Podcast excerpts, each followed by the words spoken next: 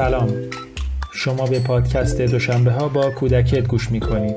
این پادکست پاسخ صوتی متخصصان حوزه کودک به چالش های هفتگی اینستاگرام کودکت در روزهای دوشنبه است.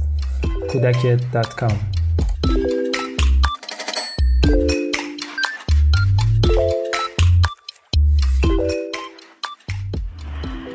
سلام عرض میکنم خدمت تمامی دوستان عزیز، والدین محترم کودکان سرزمینم ایران.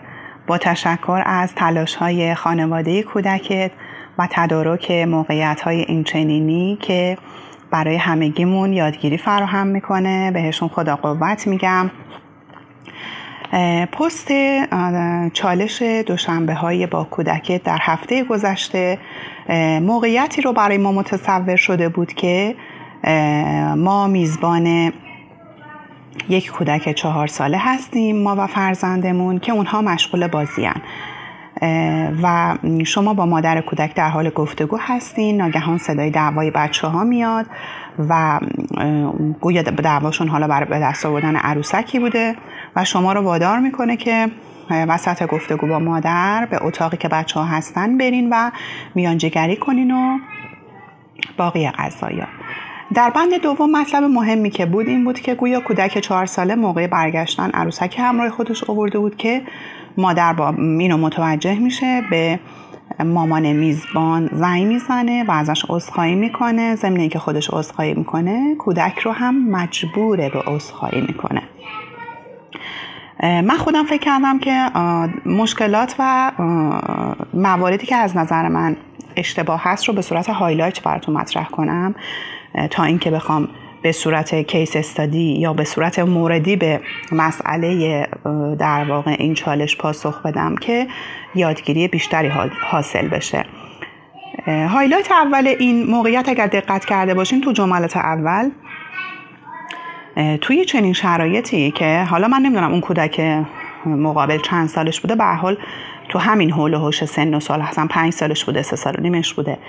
توی چنین شرایطی وقتی که بچه‌ها دارن با هم بازی میکنن یا در تعاملی هستن، دوستان عزیزم بهتر اینه که شما منتظر بمونین ببینین آیا اونها میتونن به توافق برسن یا خیر، بعد وارد عمل بشین و میانجیگری کنید.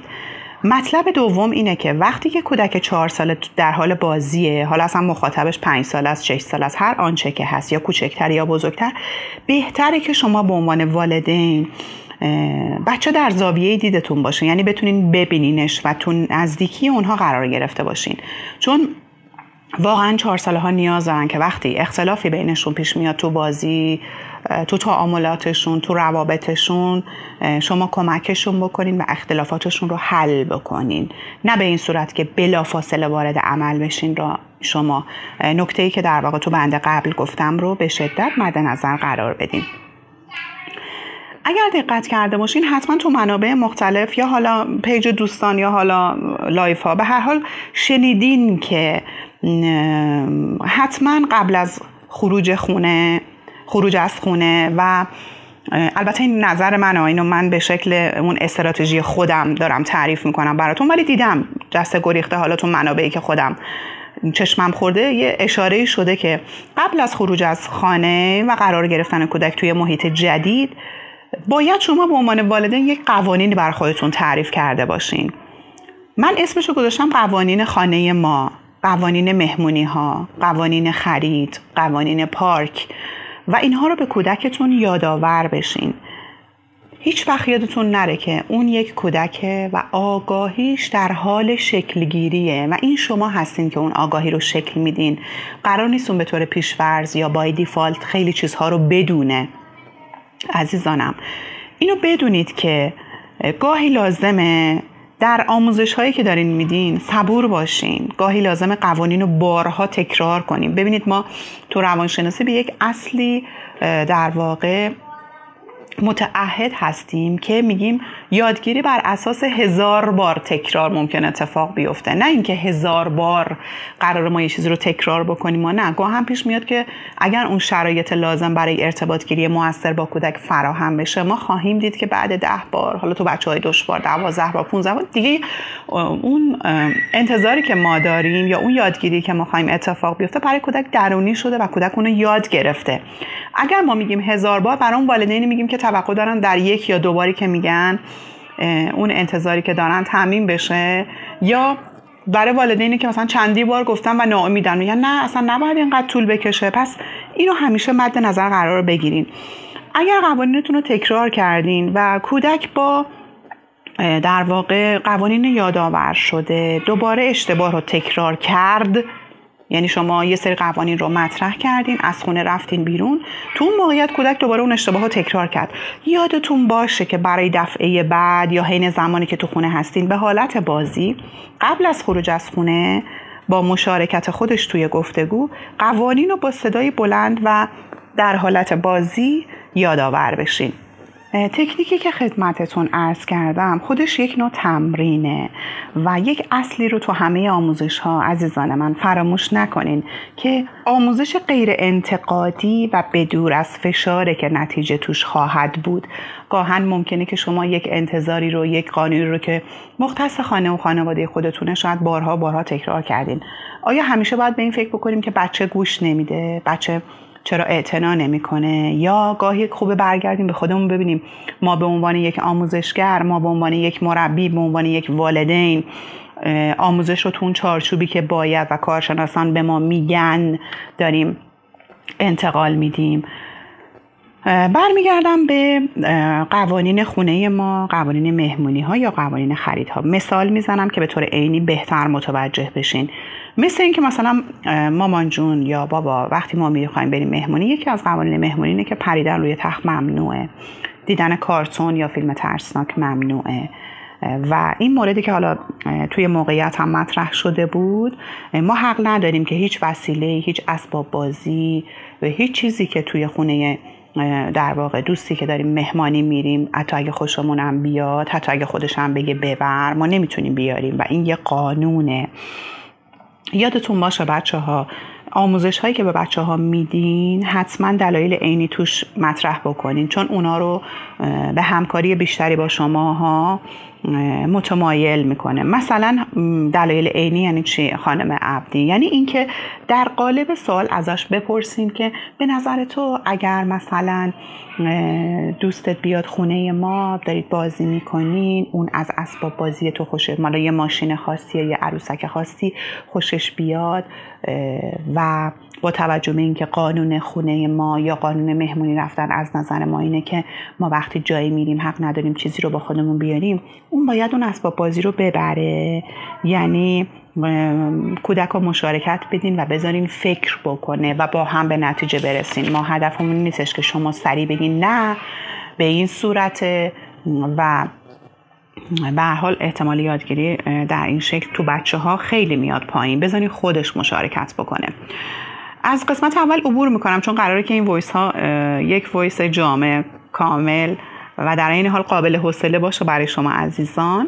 هایلایت دومی که از نظر من خیلی مهم بود این که مادر در حینی که خودش عذرخواهی کرده به خاطر رفتار کودکش، حالا چه مدلی عذرخواهی کرده و اینا که اصلا برمیگرده به شخصیت مادران که بعد ببینیم مثلا چی بود و اینها، ولی بر خود منم این سواله که خودش که عذرخواهی کرده هیچیم، کودک رو هم مجبوره به عذرخواهی در مقابل اون طرف کرده، حتی اگر اون عذرخواهی در اون قالبی که من بهتون خواهم گفتم اگه قرار باشه اتفاق بیفته، بین دوتا بچه باید اتفاق بیفته. این که ما بچه رو مجبور بکنیم، من یادم بالغ بزرگسال اصلا بخواد عذرخواهی بکنه، به نظر شما پیامتون تو اون لحظه به اون بچه چیه؟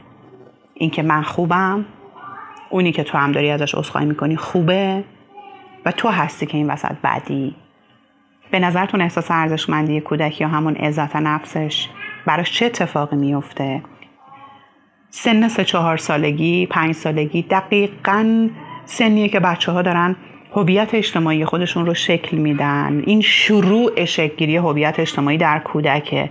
به نظرتون با مجبور کردن کودک، وادار کردن کودک و قرار دادن کودک در همچین موقعیتی چی رو میخواین بهش آموزش بدین؟ اصلا آموزشی اتفاق افتاده اینجا؟ اون آموزش مثبتی که من و شما به عنوان یک والدین مد نظرمونه. در قسمت هایلایت دوم از نظر من والدین بچه‌ها دو گروه میشن. یک گروه والدینی هستن که رفتار فرزندشون رو مدام با این که خب ببخشید دیگه سنش کمه دیگه بچه است دیگه، خودتون هم میدونین که بچه دارین، میخوان مدام توجیه کنن، چه در حضور کودک چه در نبود کودک، اصلا اینو نمیخوان بپذیرن. این خوب نیست. در گروه دوم هم ما والدین رو داریم که بچه هر خطای کوچیکی میکنه وادارش میکنن عذرخواهی کن، بگو ببخشید، و دیدین بعد یه مدت بچه‌ها انگار دچار یک احساس گناه مداوم هستن و حتی برای چیزایی که اصلا لازم نیست عذرخواهی بکنن بچه مدام میگه ببخشید، معذرت میخوام، ببخشید، یعنی همش دائم فکر میکنی من مقصرم. و دقیقاً همون بحث عزت نفس است. یعنی دیدین آدمایی رو که تو افراد بالغ یا بزرگسال چقدر موضع ضعف دارن و درو باز میکنه میاد تو میگه ببخشیدا، میخواد حرف بزنه میگه ببخشیدا، میخواد یه لیوان بره آب برداره، مثلا تو نشستی کنار آب سرد کن مثلا تو بانکی، بر من بارها پیش میاد طرف میاد بره آب برداره میگه ببخشیدا. و اینا همه ریشه در کودکی های ما داره، حتما به اینا دقت بکنین. برای من خیلی مهمه که بچه شما یاد بگیره با گفتن ببخشید از مشکلاتی که به وجود میاره نمیتونه فرار بکنه. چون این مدل، این که بخوای شما هر دفعه بچه رو برای انجام یه کار کوچیک وادار به عذرخواهی بکنی، اینو داری بهش یاد میدی که تو خیلی راحت هر کاری کردی میتونی با عذرخواهی کردن از زیر بار مسئولیتش فرار بکنی. تو دنیای بزرگسال‌ها کم از این آدما نمیبینیم که صدماتی به طرف میزنه از نظر عاطفی، بعد خیلی راحت میگه خب اشتباه بود دیگه، ببخش دیگه، حالا ببخش دیگه، و بعد شاکی میشه که تو چرا نمیبخشی. پس هدف ما متوجه کردن کودک به اشتباهش عزیزان من و ایجاد احساس پشیمونی توش، نه احساس گناه. این دوتا کاملا با هم متفاوته. هدف ما این نیستش که لزوما عبارت ببخشید اشتباه کردم دیگه تکرار نمیشه. من خیلی میبینم هنوزم که بعضی از والدین به بچه‌شون میگن بگو غلط کردم. و به نظرتون پیام اینها چی؟ شما فکر بکنین و بیاین تو پیج من و من بگین که خانم عبدی نه ما با بگو غلط کردم بهتر نتیجه گرفتیم تا اینکه بگو اشتباه کردم.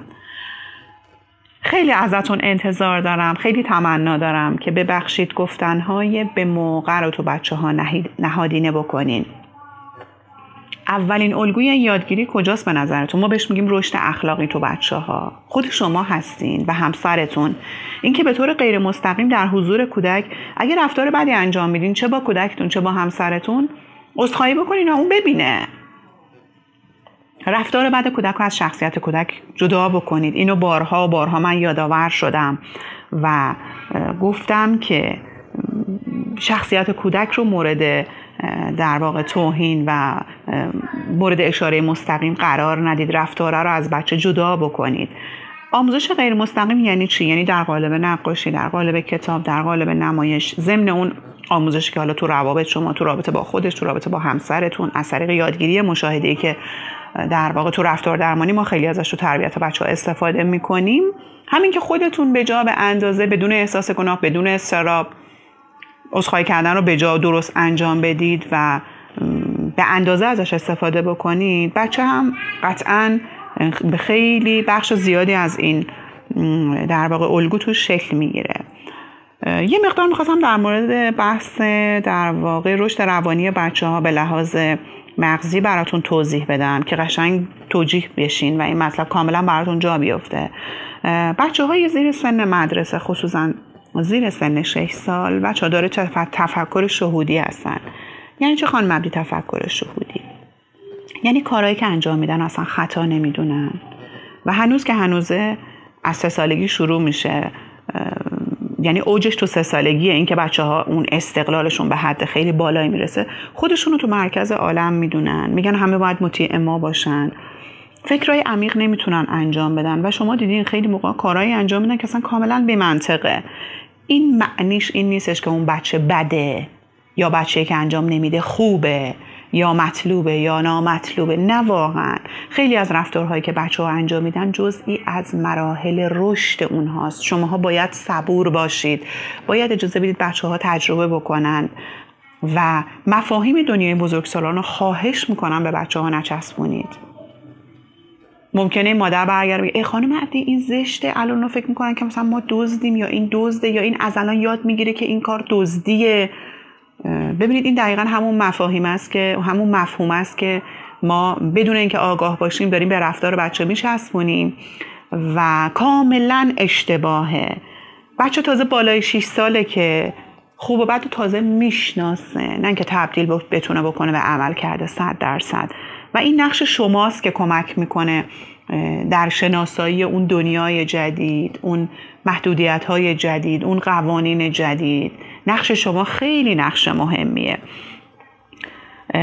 و جنبندی مطلبم این که در رابطه با همین موقعیت اگر بخوام خیلی جزئی براتون توضیح بدم، این مادر باید چه کار میکرد؟ میومد خونه، متوجه این موضوع شده بود، خودش تماس میگرفت بدون که بچه متوجه بشه. یه گفتگوی مادرانه که حالا عاری از احساس گناه و شرم و عذر و تقصیر و به حال کسی که بچه کوچیک داره و یه چند دیگه اگر مطالعه داره حتما اینا براش چیزای تعریف شده است. اگر هم میخواد عذرخواهی بکنه عذرخواهی میکنه و میگه خب این عروسک پیش ماست و بهتر که از این موقع استفاده بکنیم که به بچه‌مون یه چیزی یاد بدیم دوست عزیز. و تلفن رو قطع میکنه، یعنی عملا اون برداستان همه چیز اوکیه و میاد تو اولین فرصت میشینه با بچهش یه نقاشی میکشه در مورد یه بچه‌ای که عروسکش گم شده و در مورد احساسات اون بچه، نه خیلی با فشار و نه خیلی قلو نکنید. میگه که حالا به نظر تو مثلا دخترم این الان تو نقاشی ما ناراحت عروسکش گم شده، اگه بخواد بخنده باید چی کار کنیم، چجوری میتونیم کمکش بکنیم. و شما هستین که بچه رو دارین هدایت میکنین و اون رو به نتیجه میرسونین. مراقب باشین، ما نمیخوایم شما جواب رو شما بدین و کم کم کم کم قصه رو میبرین به سمت اون قوانینه، میبرین شاید نزدیک به اون اتفاقی که افتاده و با هم به نتیجه که باید میرسین و یه قراری میذارین بعد نقاشی، بعد اینکه حالا روز بعدش و میگه خب مامان حالا مثلا بیا این کار رو با هم انجام بدیم و میره و عروسکو میده و میگه که من فراموش کرده بودم مثلا بهت بگم، اینو قرض برده بودم و میدونم که این مال توئه، هر وقت که اومدم اینجا باهاش بازی میکنم. به همین صورت که حالا نلزوما از بچه عذرخواهی کن، بگو ببخشید، ببین کارت اشتباه بوده، دیگه تکرار نشه ها، اصلا ما اینا رو نمیخوایم. و حسن ختام صحبت‌های من این هستش که به طور کلی قوانین و محدودیت‌ها کمک می‌کنه بچه‌ها احساس امنیت بکنن. یادتون نره قوانین باید تعریف بشه، محدودیت برای بچه باید وجود داشته باشه. متاسفانه والدین بچه‌های دهه 90 از این ور بوم افتادن و اینطور فکر می‌کنن که اگر بخوان بستر رو از بچه‌هاشون بگیرن کار اشتباهی کردن. نه زیاد فراهم بودن زیادی، نه سهلگیری زیاد و نه سختگیری زیاد. اینجا حتما باید تعادل رعایت بشه. قوانینی که تنظیم می‌کنین متناسب با سن بچه‌هاتون باشه، با مشورت باشه اگر خودتون شک دارین توش، توان بچه‌تون و سطح درکش رو در نظر بگیرین و مطمئن باشین که با این شیوه میتونین بچه‌های بسیار بسیار سالم‌تری داشته باشین، هم از نظر روانی هم از نظر جسمی. بسیار متشکرم که با ما و خانواده کودکت همراه هستین، کامنت میذارین، دنبال میکنین. خیلی از شما متشکرم و از شما سپاسگزارم. خداوند رو به شما و شماها رو به خدای خوب و مهربان میسپارم. ممنونم. خدا نگهدارتون.